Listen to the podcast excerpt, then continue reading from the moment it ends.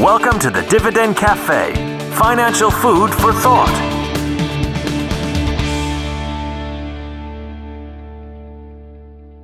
Hello, welcome to this week's Dividend Cafe podcast. We're here with our whole investment committee doing an early week kind of check in. Um, we're we're debating what we want to call it, a podcast or video or whatnot. Here, I think we go a podcast because that's how most people listen to it. And then to the extent someone's watching the video right now, they kind of know it's a video because they're watching it. Yeah, that's a good point. All right. Yeah, I think that's good. I'm still not comfortable saying s- vidcast. self-evident. Is Yeah. vidcast a real word? We can add it to the lexicon. I think Yeah? that works. Yeah, Uh, is that what the young the young people are saying? It I wouldn't. I wouldn't know. You Tell, would know? tell us, Robert. yeah.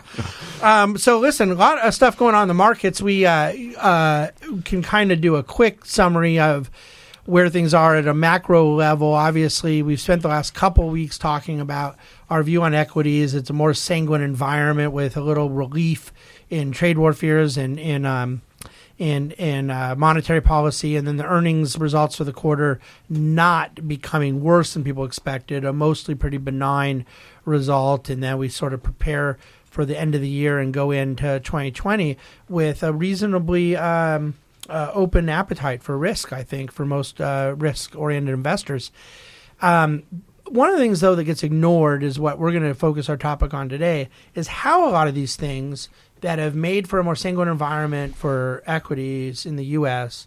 actually benefit emerging markets. And you look back to 2018, it was a very difficult year for EM equity investor. Um, unlike 2017 and 2016, which had both been gangbusters in emerging markets equities, Uh, but in 18 it was the same things i just said that that were fearful in in the risk environment for us were particularly weighing on emerging. Trade wars impacting global trade flows and therefore economic opportunity out of a lot of the emerging economies. And then in monetary policy to the extent you get a, a stronger us dollar tighter flows you have so much dollar denominated debt in emerging markets that it, it becomes you know a, a real hurdle for those economies to have to overcome if you get global weakness that held down EM. Their PEs got to a point um, of about on an index level. At one point, they were trading forward 10 to 11 times. Um, so you had far higher growth rates trading at a much lower um, valuation. And and so we maintained our view coming into this year. And frankly, EM's performed very well as all risk has this year. But it isn't like EM has outperformed S and P's this year, which you kind of should have expected given the macro environment. Therefore, on a relative basis, my thesis would still be going into 2020 that EM is undervalued as a growth asset class relative to U.S. equity. And I think the reason why we all need to discuss this today on the podcast is kind of bounce around what that means, how we want to be affected there, what it looks like to debt, to equity, but also what is unique about our view as emerging markets equity investors. Brian, you've been with me the longest in this worldview. We've been invested in EM equity since the financial crisis. Um, do you feel any differently about the asset class now than, than we would have a couple years ago? It's cheaper. Yeah. Yeah, it's cheaper. Uh, but no, the underlying thesis is the same, which is that we, you know, we want to own companies, bottom up companies in these uh, uh, countries, whether they're um, located in this country or that uh, isn't all that important. It's more about uh, the growth trajectory of that business and that that business is reliant upon the consumption of that country. So that emerging consumer um, versus sort of an export led type of business like a commodity play or an oil play or something like that, where really they're selling electronics or commodities across to the developed world. We want to we want to own companies in the emerging world where that growth is based on you know the the you know the middle class uh, growing in that area and, and consumption in that area. Yeah. Yep. Well, um, Dad, we we have met over the years with our uh, emerging markets uh, equity managers, and and you've gotten a chance, I think, to be sort of evangelized the way that I was many years ago around the idea that a lot of people in the U.S. that are investing in emerging markets think they're investing in a different asset class, emerging markets equity, and are really investing with leverage on investments that play the U.S. market the way that certain companies in China or Taiwan or South Korea or Hong Kong might sell to U.S. very commodity dependent, and and the rethinking as to how we approach the asset class being more driven by domestic growth and domestic consumption Do you believe that we've gotten anything wrong in that thesis that we've played out at Bahnsen Group over the last 10 years? That we've got anything wrong in the implementation of that? And, and, thesis, and or- in that philosophy that the right way to be invested in EM is for EM growth, not for EM selling things to Americans. I, I think we've been very, very consistent in our application and that belief. I uh, we've never strayed from it. As far as uh, as far as really what we like you said, like you and Brian said, what we're focused on, those we're focused on those companies that are uh, you know that, that are playing that consumer, that emerging consumer story, that are leveraged to that. Uh, you know, companies that have good forward demographics uh, where where that where that growth rate is there, and and the reason why we don't uh, and there's different ways to play that. I I've looked at many different managers that might uh, invest in companies uh, that are domestically based here in the U.S. but sell to emerging market consumers. And the reason why that's less attractive for us is that those are, yeah, they're they're they're still playing that same theme as far as the emerging emerging consumer goes, but the valuations aren't there like they are in, in, for uh, for companies that are headquartered in emerging markets. I mean, and that's and the reason why those valuations are there is because of all those things you mentioned around volatility and geopolitical risk. It creates uh, low multiples. You have you know f- on a forward basis, I think uh, EM's now about twelve or thirteen. Uh, Yeah. About about 1.5 sales or something. So, I mean, finding companies that are compounding capital at that kind of rate, trading at those valuations, only exist uh, in EM. So, uh, that, we've been pretty consistent in uh, in managers that are, are biased towards towards that philosophy and putting and putting capital with them.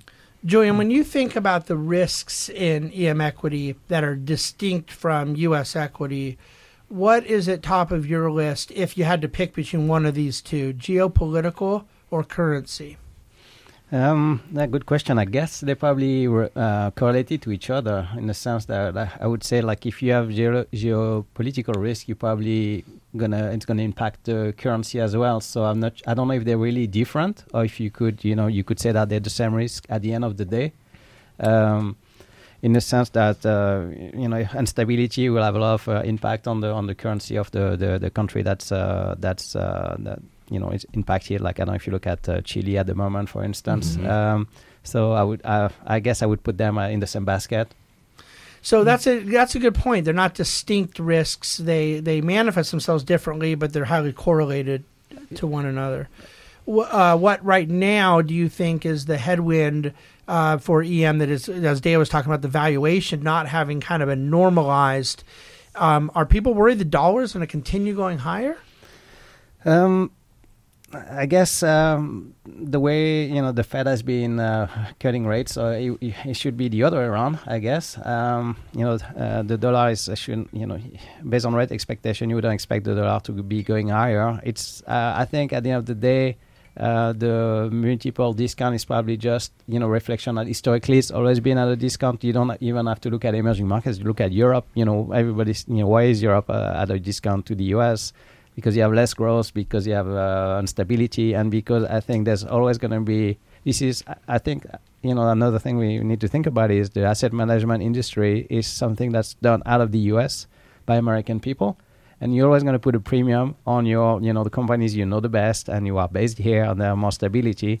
And I guess in the sense that when you have like a correction, we all go want to go back to large cap equities, or we all want to go back to owning the treasuries you know when there's uh, you know when there's uh, uncertainty in the world you're going to start selling emerging market first you're going to start selling uh, this, uh, you know high yield bonds and go into what you you feel is safer is, which would be large cap US equities. And it's probably why there's this discount that you know I, I feel like might be might be um, will never disappear. Maybe sometimes be less of a discount but it probably always be at a discount mm-hmm. Well, so so Robert, Julian brings up a really important point that I think is actually illustrated in the performance attribution within emerging markets, and mm-hmm. we're not going to say any specific company Sure. names, but to his point that people are defaulting to what they're most comfortable with or what they know the best, mm-hmm. we actually see that even within EM.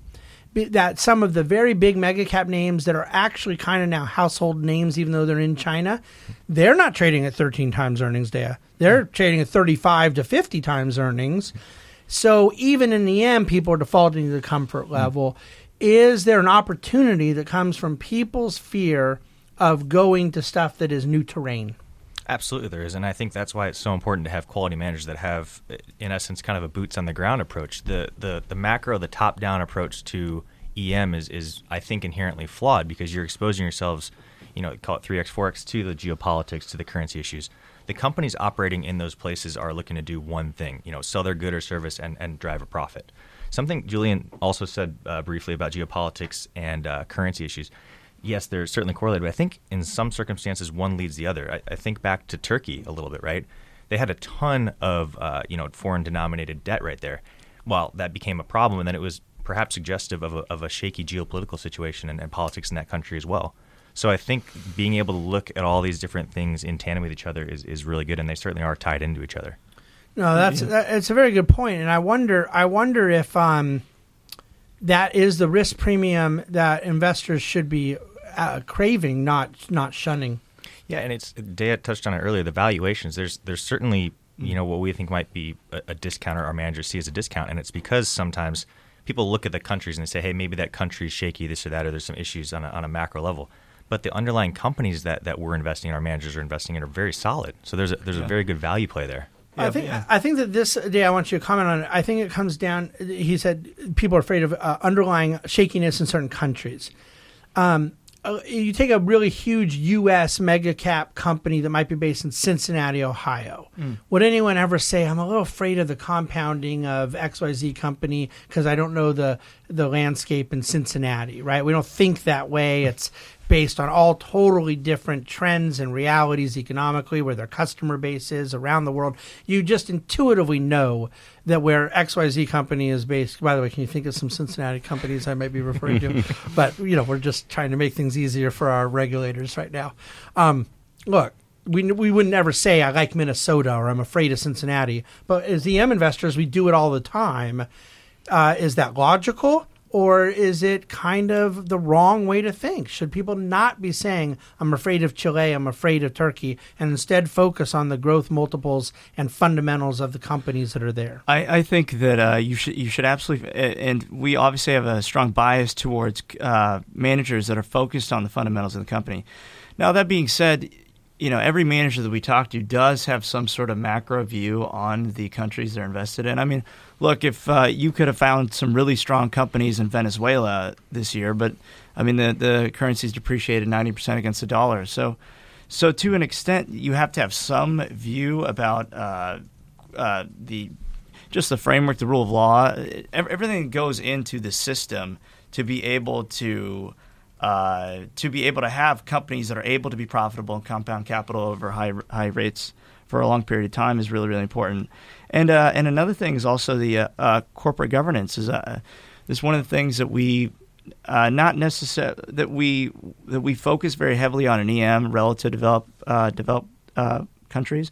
We obviously want you know a board and management to be very aligned with shareholders especially when it comes to our dividend growth philosophy and, and so on, be able to give that, be able to give those distributions back to the shareholders instead of uh, unnecessary investments for, uh, for, you know, for whatever reasons that aren't going to generate uh, that increase in, you know, uh, a return of capital above their cost of capital. But as far in, EM, that that's a that's a that's a really uh, important facet to focus on there because it's it's it's a lot rarer to find uh, boards and find companies that are aligned with shareholders. It, it isn't ex- the exact same mentality uh, here, mostly in developed countries, and and not to say it isn't out there, DM, it is, but just it's one thing that you have to focus on a little bit more in your screening is is the corporate governance in EM. I love that you brought that up too, because it, in my opinion, the the G in ESG is where in emerging markets the fiduciary responsibility lines up with profitability and good motives, right? So you're not necessarily always worried about divesting from fossil fuels, different aims that certain con- countries or companies might have. Right. You're looking for not solid, a, not a lot of woke pension that, funds yeah, in uh, Ecuador. That's right. You're, yeah. you're looking you're looking for for alignment of, of shareholder and, and management interest in, in yes, that situation yeah. you brought up. It's great.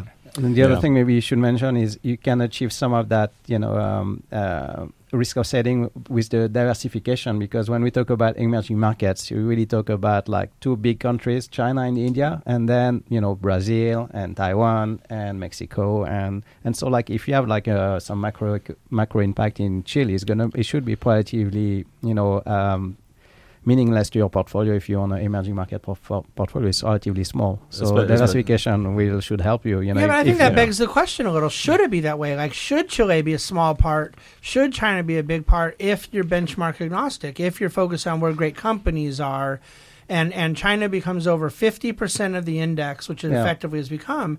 This was the issue of Brazil seven, eight, nine, Mm-hmm. ten years ago. A couple energy companies out of Brazil became a really disproportionate weighting in the index.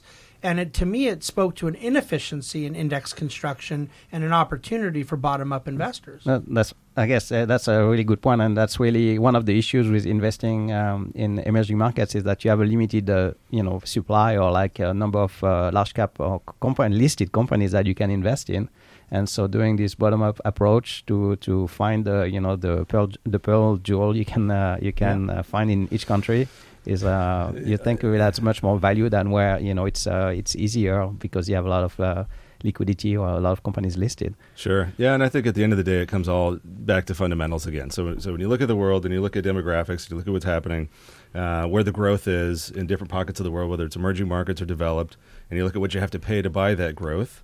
Uh, we find value in the emerging world because you're getting a higher growth rate for a cheaper multiple, right? And so, but as far as you know, screening and, and you know, you know, you know, focusing on one country over the other uh, solely based on you know macro worldview of, of that country maybe growing more over, over a period of time, you may be right, you may be wrong. It's a heck of a crystal ball to pull out of your desk drawer to figure that one out, you know. But what I can say is that two and a half million people in India you know, had more than ten thousand dollars in discretionary income in 1990, and now 50 million people do. And so they're buying things like toothpaste, and they're buying beer and meat, and all, all those sorts of things. And so, you know, focusing on those types of realities and mm-hmm. investing in them is a very exciting paradigm. And I, I think that's what we do. We like to choose managers that are going to focus on where that growth is happening and how best to exploit it. There's always the, sort of that macro overlay, like like you mentioned, and we, you know we've talked about that quite a bit.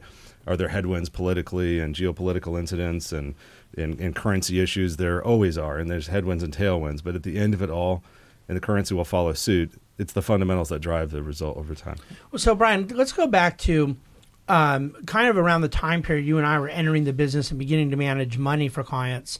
And there was a fella um, who was head of uh, equities at the time at Goldman Sachs. Um, and I caught him, Jim, Jim O'Neill, James. Okay. O'Neill? Yeah, I, I, he's the one who coined the phrase um, uh, "BRIC." Yeah.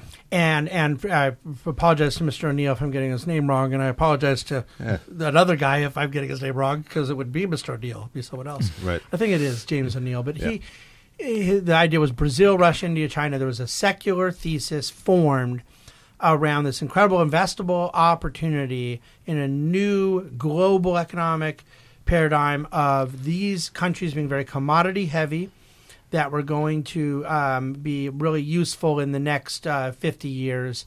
And it was demographic driven and it was very commodity driven, and particularly out of Br- Brazil, Russia, and, and China more so than India. And, and he ended up being really right in, in the first 10 years. So this, I think his his thesis on it came out right before 9/11, and then even kind of in a post 9/11 world, when you think to the really bad equity returns in 01, 02, emerging markets equity were still performing really well. China's expansion was going on. There was uh, this inc- Jim Rogers was writing all about the new commodity revolution, and, it- and it was working. George Bush was a weak U- dollar president. Dollar uh, euro was really advancing, dollar declining. So all those things paved together as you and I were uh, managing monies around the uh, EM story. And I didn't, and I didn't really get it. I didn't really comprehend it, and I was a little bit afraid of it because it was post Enron, post uh, Arthur Andersen accounting scandals, and I said, "Well, God, if we can't trust the accounting firms in the U.S., I don't trust the accounting firms in Moscow, absolutely. or you know." And so then, and then as we studied it over the years, we've taken the thesis on that we've taken here now. But my question is was the EM thesis of 2000 and what we believe was Mr. O'Neill's BRIC formulation flawed itself to be focused more on commodity growth and not population growth? Demographics. This is where I think people are missing when they get caught up into what uprisings may have happened in Chile over a weekend. Is back to your point on t- the reason I'm presenting this to you is you brought up the toothpaste. Yeah. Mm-hmm. I think of America post war Yeah. and the incredible middle class opportunity for consumer products that need to be bought as their sort of modernity was coming to middle America. Well, modernity is literally coming to billions of people in different Yeah. countries. Mhm. And I wonder if that's the buying thesis for emerging markets over the next 10, 20, 30 years. One thousand percent, I would agree with that. And and, it, and and on the fringes, there's probably a whole lot of other exciting things that will occur, and, and they're investable, and and I know that they'll work well too. But at the end of the day, if you could go back to like you said, post post World War II in, in the U.S. and simply just invest in the staples of this country, would they call it what Nifty Fifty? You know, whatever whatever it was. You know, Procter Gamble. You know, you know, you know, you know, companies that make toilet paper and toothpaste and and just consumer goods, and and you know, focus on just the growth of uh, the inevitability of people making more money, having more disposable income, wanting something better for their family than they did, that, maybe they had, an improved standard of living over time. That is a, a trajectory that is very stable. It's very consistent in history. And if you think about the opportunity in the emerging world with the amount of that happening right now, th- you know that's what we're trying to focus on with our when we say consumption-led companies. We want to focus on companies that are producing those products that are fueling that uprising of the middle class from you know, like I said, two and a half million in India to fifty million to you know a billion at some point. It was Jim O'Neill, by the Mm. way, confirmed. He was he ran uh, global economic research for Goldman Sachs back then. Julian, um, what about the idea that this population story could be true, and there, and there's this self interest agenda that's going to play out for hundreds of millions of people in countries like India and various Southeast Asia And, countries? and sorry, sorry. When you say population, you're not, you're not meaning population growth, just the, the middle class story. Is that is that what you're saying? Um, no. I think it's both. Yeah, it's I, I think it Oh, is. okay, it is okay. population growth that then there is mobility of a growing population for more to go from Okay, okay. the bottom decile into middle deciles. Standard Yes. of living increasing. Standard I, I would assume you meant the latter, but yeah, yeah. Okay. There's like an OECD research that says 80% of the growth in demand from the middle class, uh, you know, in the next decades is going to come from Asia. Pretty, Yeah. you know, Oh, it's absolutely. Like, it's like Europe and I mean, developed world is you know growing single digit, low single digit inflation, and the big growth is coming from Asia, demographics and and uh, new middle class basically. But you, you, you were running money in the '90s, and, and, and I want to ask you, well, before O'Neill wrote this paper on BRIC, and before at Bahnsen Group we formulated our thesis about the, the domestic growth opportunity. There was a, a Thai, Thai currency crisis in '97. There was a Russian ruble Russian, crisis yeah, in sure. '98. There was a Mexican crisis in '94 that our, our own Treasury Secretary Bob Rubin played a big role in helping bail them out of. So there's been macro events that had rocked the boat before. Does that need to play a role in how we think about the asset class? Um, uh, I guess it does. I mean, the, when you were saying earlier how uh, you know it's hard to invest in Asia when you can't even uh, trust, you know, uh, you know, uh, accounting firms. Sometimes like there were some big scandals in the U.S. I mean, my experience as well from you know uh, on the buy side for many years working in hedge funds is like every time we there was a Chinese or Indian company, or even if the management was, uh, you know, you say European company with some Indian management or Chinese management, say, oh. This is like a big red flag. We want to stay away, or we want to be really extra careful because it's not the same reputation, or it's not. You know, you, you have a bigger risk with uh, with. Uh, Or Russia's the epitome of that. I mean, uh, yeah, well, as Russian, we have, I would say I'd never, we'd never touch anything in Russia. Because but even in you corruption know and- China yeah. or in, in India, we would be extra careful. So I think, uh, I guess, as you uh, you put you know 10, 20 years of uh, of history in these companies, and, and then you see you know there's, there hasn't been any accidents, so you get more comfortable, more confident owning them, and they, I guess with the westernized. But uh, I I think you're always gonna have uh, probably. Um, a bit of a discount, or be, I'm gonna have to do extra work to be comfortable with these companies. I, I agree. I Mm-hmm. think one of the things too, on, on one of the managers that we focus on with the same type of thesis is is more of a dividend manager, right? Yeah. So there's an income component too, and the, the nice thing about that is it's hard to really fake a cash flow coming to you in the form of a dividend. It, it kind of solidifies the the feeling that the you know what you're seeing in the balance sheet and the income statement and things like that. It, it- it's obviously very true and legitimate because they're actually sending you the money, Yeah. um, you know, versus just trusting that the company's going to grow and things. So we we've got a kind of bifurcated approach to to the emerging world. So speaking of bifurcated approach, my the- I always ask you guys questions that I already know the answer to, and I've just try, but everyone always gets it right because we're so coherent and cohesive in the way we view these things. But my my view is that in the '90s, um, those events that were really disruptive, that the capital markets in countries like Mexico and some of the larger of the EM countries versus what we would call frontier markets have uh, uh, they're unrecognizable compared to where they were in 1993 or 1997. Then the 20 to 25 years that have gone by in our careers, these things have categorically changed. But I guess I'd ask you, Robert, would frontier markets, which for our listeners we'll define as not third world type countries, but fourth world countries, uh, Nigeria, some of the more South Sudan, th- yeah, Sudan. those places, yeah. Oftentimes they're in Africa. There's some in South America, Mm-hmm. but that are almost kind of another level of risk. Would you say that it's macro events that give us pause in frontier, or is it company specific governance and, and also liquidity? Ex- I- the, their stock above. exchanges. I'd say the latter. I'd say access is the biggest problem Yeah. there. You look at some of the frontier markets, and I know a lot of them do have, you know, ostensibly exchanges set up. There's perhaps one or two companies that trade on some of those exchanges. So we, we talked earlier about, you know, finding the right companies. That's it's pretty hard to do, even more so in frontier markets. Something you touched on earlier with the question, David, is the population growth. Is it is middle class versus uh, uh, something else? In in emerging markets, it is more emer- emerging uh, middle class growth. Whereas with frontier markets, it's just you know increasing birth rates, things like that. They're getting access to medicines, so just there's greater population growth. That that part of it, you know, how much is investable? They're not necessarily spending as much money. They're trying to survive more so. I think what we're looking for more is the the emerging markets where they're starting to spend money, rising standards of living, you know, those types of things. Sure. Good. So, yeah. Something you touched on earlier too about the specific types of companies. What, what I love almost as much as the, the companies themselves is the anti-cyclical nature hmm. of consumer staples in these hmm. countries. Right, so we, we deal with macro factors. We deal with you know perhaps some some issues with currency at, at a broad level, but people like you said earlier, they're still going to hopefully buy toothpaste, buy diapers for their babies, things like that. And short of a you know an embargo like we see in Venezuela, those those goods and services are hopefully still going to get access to the consumers in those countries. So Yeah. I think that's a big differentiator. Yeah.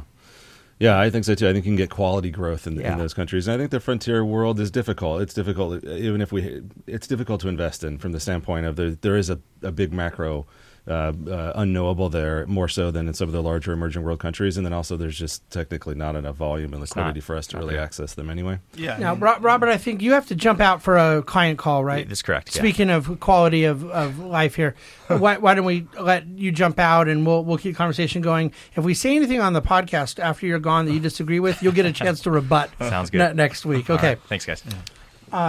Yeah, but but as, but as far as the frontier market is con- uh, is concerned, I mean you ha- you have to. I mean the country has to. Uh, there needs to be bare necessities. There needs to be something there to promote some form of capitalism, Sure. or else how can a company have any sort of reliable earnings or have any sort of relationship with shareholders or I really think Any that the issue, and we've sort of- had these meetings uh, with both of our emerging markets partners over the years. At the end of the day, it, it's kind of a moot point because even if you found um, criteria that you were you were you believe was acceptable, the size of the emerging market investing world and the opportunity set in frontier is so small that to keep your liquidity um, and and your ability to trade in and out of a position uh, reasonable, the the percentage of uh, that you could acquire in a diversified emerging markets equity portfolio is so tiny that it can't move the needle. So you're sort of inviting um, some risk and some exposure without really any ability to enhance your return result, at least in any meaningful way. So you're saying it's a non-starter before you even look at the The only case would be for someone with where is an appropriate risk appetite or an appropriate mandate. Mm-hmm. It would not be appropriate in my mind for the way we manage capital. There may be someone out there who just says, "I want to have a little window that's fully devoted to frontier," and almost look at it like a private equity part of their portfolio, where they said, "We'll have no liquidity. We're not going to be able to access." But you know, your mark to market and and everything. I just think it, I don't get it. But what I'd like both as a, a, you know just from kind of citizenship standpoint, but also an investor opportunity in the future is I'd like to see those fourth world countries become third world countries, and then I assume that when their governance and population maturity and economic opportunity and infrastructure in the country grows, then so would their capital markets, and you'd Exactly, have a better investable opportunity. Yeah, I agree. yeah. What is the what is the viewpoint of our committee on EM debt? Um, we spent some time with our manager on emerging markets, fixed income. We've had we've enjoyed some wonderful returns. You know, basically double digit uh, total return, low double digit returns in emerging markets debt on the year. Um, is it a big play on currency? I- Is there actual fundamental uh, bond fundamentals worth that that can be bought with higher coupons, so it's a nice spread product in your taxable fixed income. How do we want to think about um, emerging markets debt, Brian? Yeah, no, it is an asset class that we have owned and own, and there is opportunity there for those reasons. There's a higher coupon, just like you get a lower multiple on equity side, you know, for, for, for the same amount of growth or more growth. You get a higher coupon for something because there's a credit component to it, and there's geopolitical and currency and the whole thing. The risk reward skew is kind of how you know we have to look at that and kind of base where those opportunities lie. But it's funny we're talking about the frontier world and some of the lower tiered credit quality uh, countries that are out there. And if you look at something like an index, like a like a you know an emerging market debt index, or you know on the on the on the debt side, and then you look at an index on the equity side, they're almost just shockingly different with the exposure, the country exposure, meaning that those lower credit quality companies have, have a lot more leverage out there um, that's available. And so we, we would avoid that, in other words. So we're, we're selective on the equity side, we're selective on the fixed income side. We want to get paid. We want that extra coupon when we're going to buy an emerging market uh, debt, but we're not going to do so in, if it doesn't pencil from a risk reward standpoint. do you have preference, uh, hard currency, local currency, or I mean, I like the opportunity. You know, I, I, I would say having the opportunity to own things in local currency is a good idea, uh, and having managers be able to make that um, that uh, you know that that play uh, based on having boots on the ground, having an office there, and understanding um, what's best for either whether it's equity or debt to be in local currency or not. I think it's a good thing to do. It's not something that we would do in house or anything, but yeah? You know, Maybe, maybe it's also to uh, discuss uh, hedging, uh, Mhm. what we think about currency exposure, or specifically why we don't hedge. Why we Well, I don't think hedge I think currency. Julian, that's something we ran Right, into. yeah. uh, Although it was Japan, not an Uh-huh. emerging market, um, but it's something we ran into with our, our desire to get some dividend equity um, exposure out of Japan. That we found the currency hedging costs were eliminating some of the dividend on an absolute basis. Is this a factor uh, with EM as well, whether debt or equity?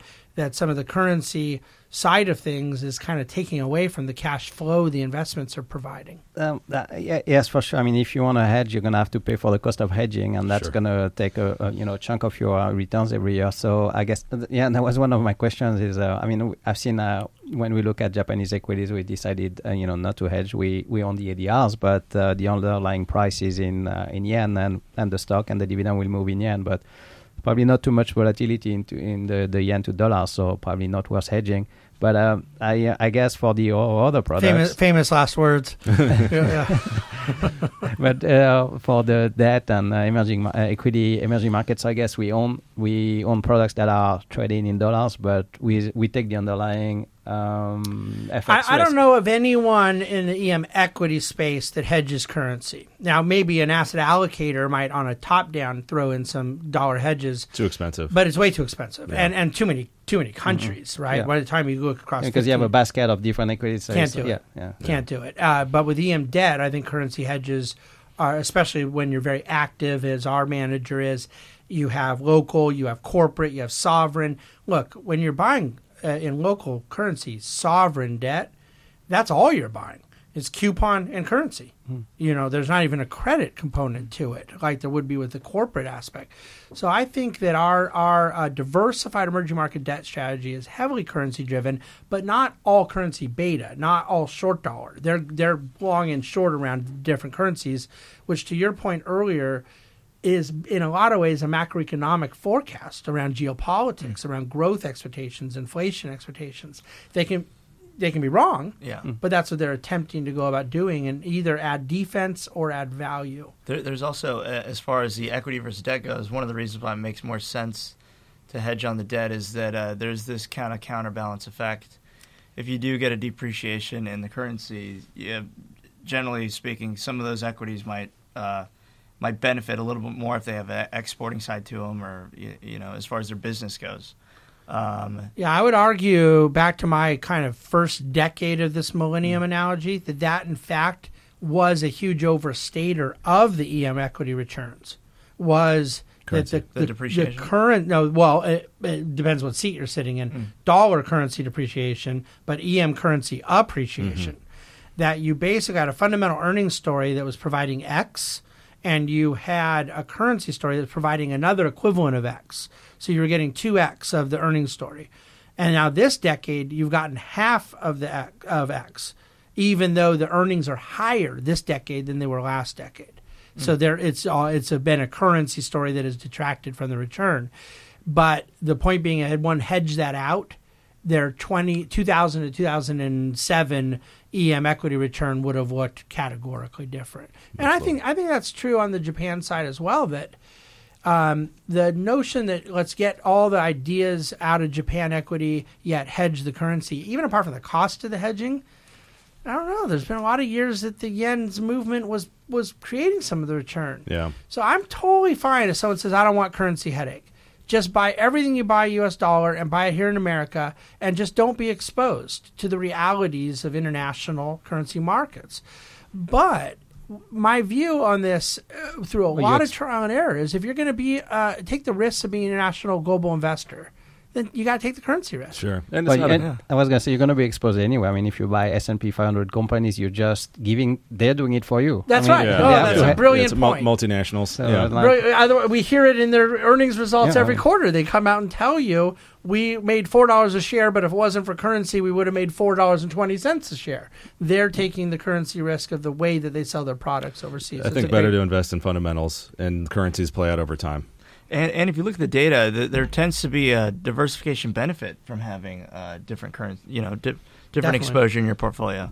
So I, I think that it, it, it adds a benefit as, as there's more of a risk reduction uh, if you have a uh, a portfolio with all these different exposures. But yeah, like Julian said, about 47 percent of uh, S and P 500 uh, company revenues are from overseas. So yeah, they're taking that they're taking that risk for you. So. And so let me ask that question: yeah, Do you you hear a few people more and more? I'm always uh, well. I'm not. I'm going to wait to tell you what I think, but um, I have a theory.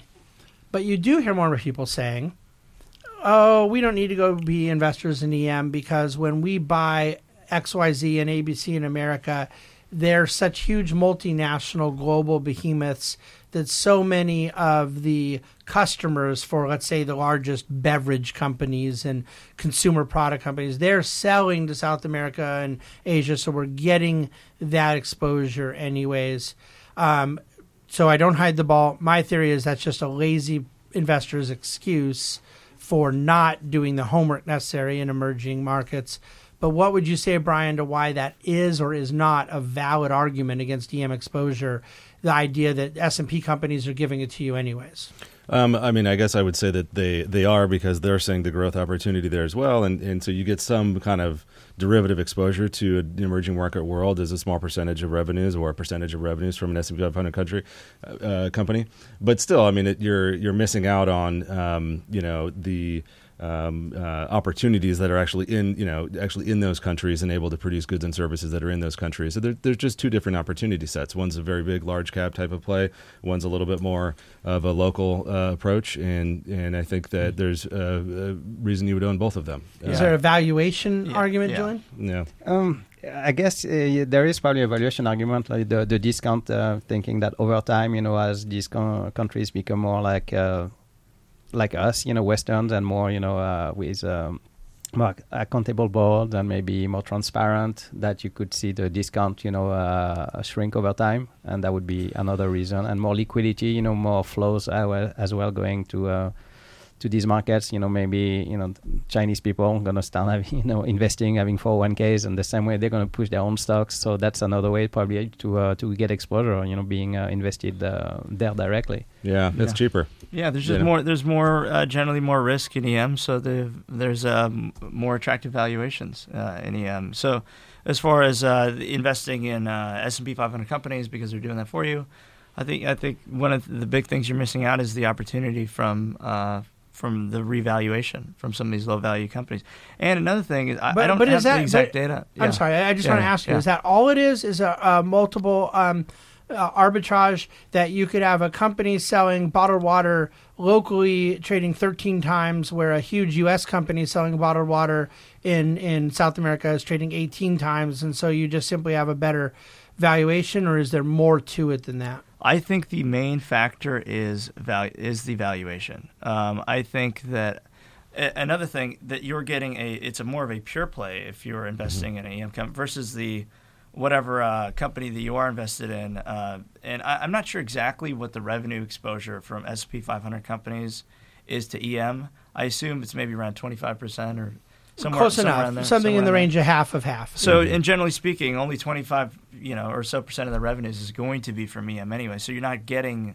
Uh, it, it's hard to. Uh, China distorts it so much because of the silly idea that China is still an emerging economy. right. That's another thing. Classification is always a big issue Yeah. with, Sure. with, with EM. Yeah, but I really I think it's uh, uh, valuation arbitrage, but and and then the pure play aspect.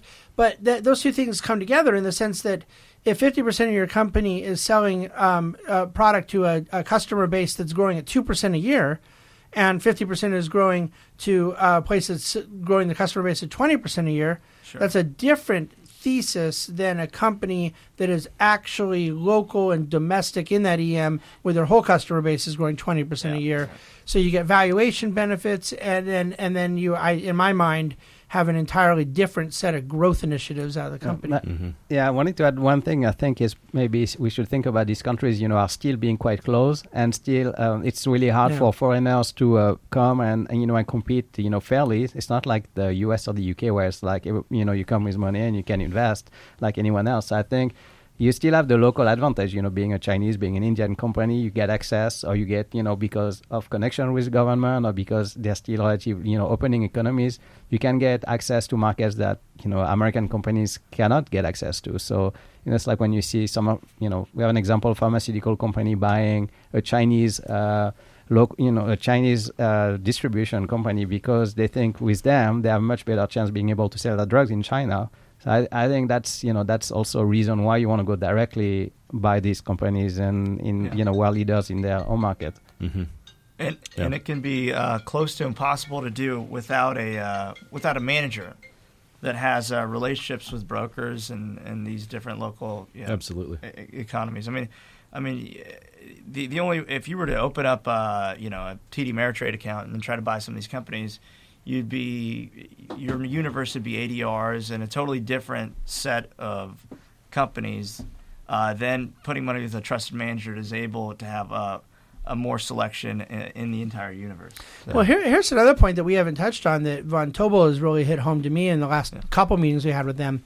Um, we have telecom exposure in our U.S. dividend equity portfolio, and we view telecom the way we're invested in it as part of the more defensive aspects of what we're doing. We don't expect high CAGRs in their growth, but we do expect strong balance sheet. We expect almost kind of monopolistic tendencies. There's not a lot of huge players, really good cash flows, and really good dividend yield. And we've had a couple different companies in the portfolio over the years. The one we have right now is, I think, one of the more defensive low beta names that we own. Great addition.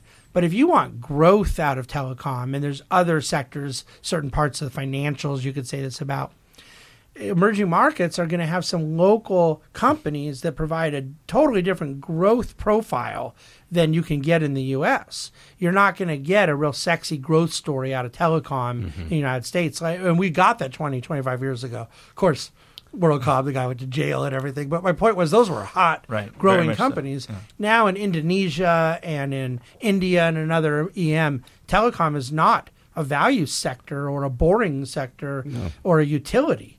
It, it's a growth sector, No, and, that, and that's yeah. you got to be an EM to participate. It's kind of like in the thir- in the 30s in the U.S. where Same. utilities were a growth sector. Totally. You know, Yeah, so yeah, It's it's it's again. It goes back Yeah. to that emerging middle class. Yep. I really It's think that that it that is. consumer story of the multinationals are doing the job for you is a lazy person story.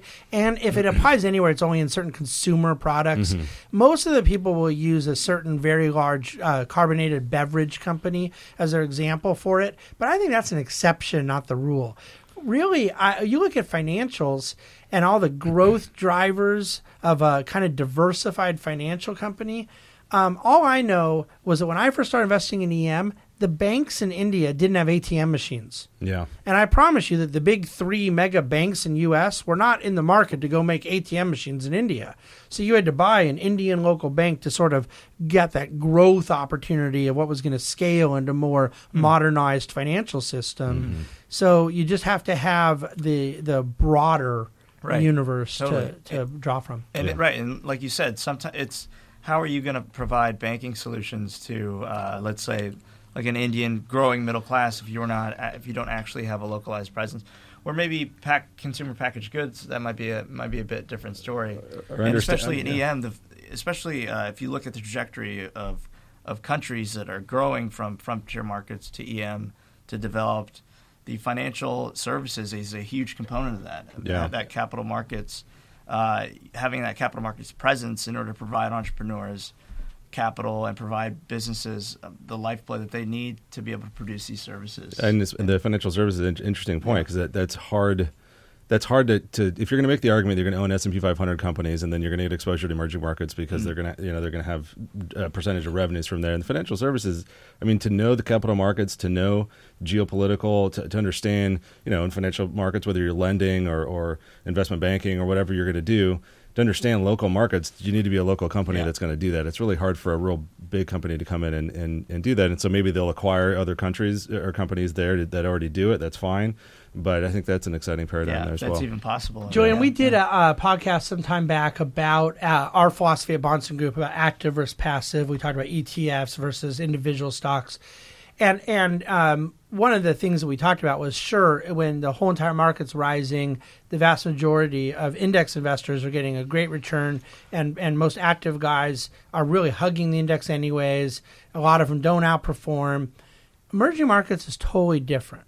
Emerging markets is one of the very interesting equity asset classes where even in a good market, the majority of active managers have outperformed. Why do you think that is? What's different? Is it index construction problems? Um, good question. I guess I would say, without really knowing, I would guess that there's much more money that's uh, actively managed in in emerging market, and it's probably because the majority is not index uh, driven. It's more stock. Uh, you know, you have mostly stock pickers that the you know the alpha or like that the you know they pick their own winners, and that's I would say that's probably the reason why uh, why it's happening. But thi- that's my that would be a guess because I'm not sure. I have no idea. Yeah, I mean, I think it, it comes back to what we talked about on the on the commodity play of things too. When you look at an index, I mean, it's it's currency uh, sensitive uh, just because of the commodity exposure in the top ten names. You know, it's Very it's, it's so. oil and and and you know a lot of energy names and, and and so on and so forth. And so you get you know indexes that move a certain direction. But if you have an active manager, for example, the, the two that we use,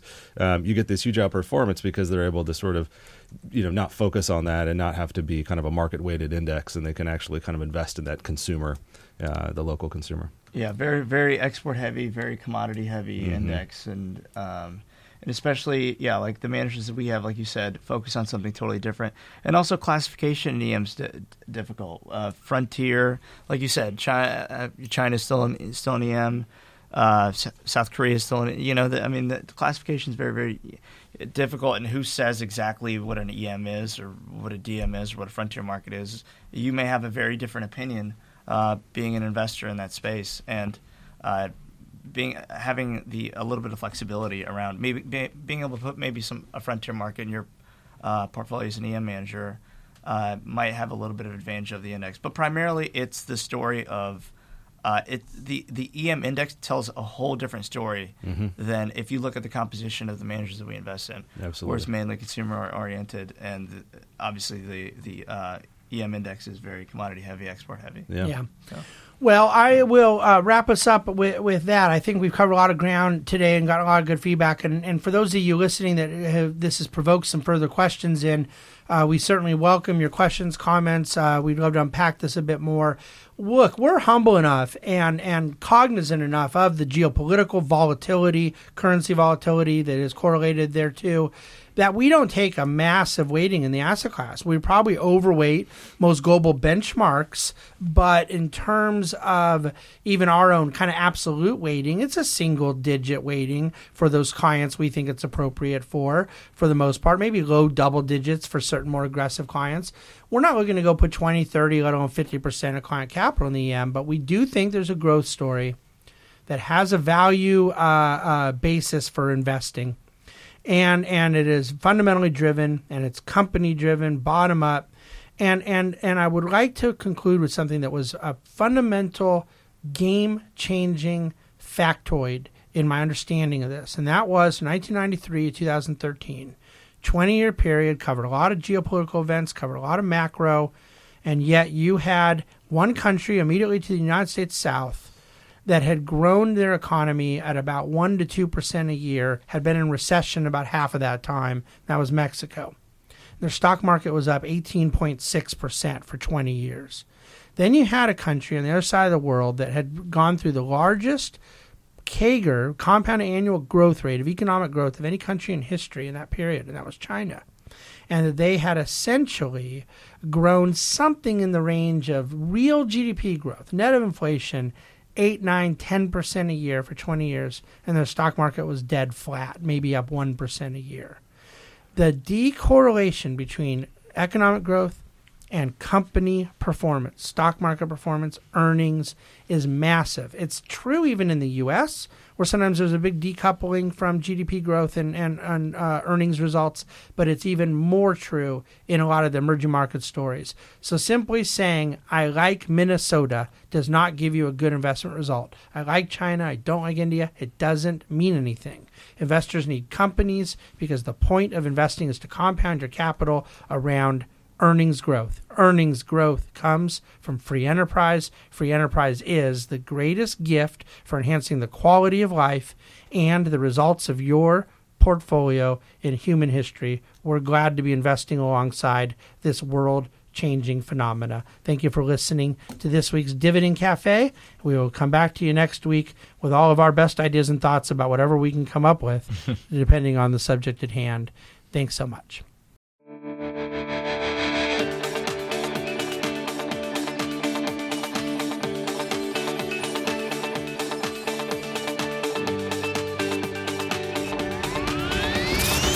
Thank you for listening to the Dividend Cafe, financial food for thought.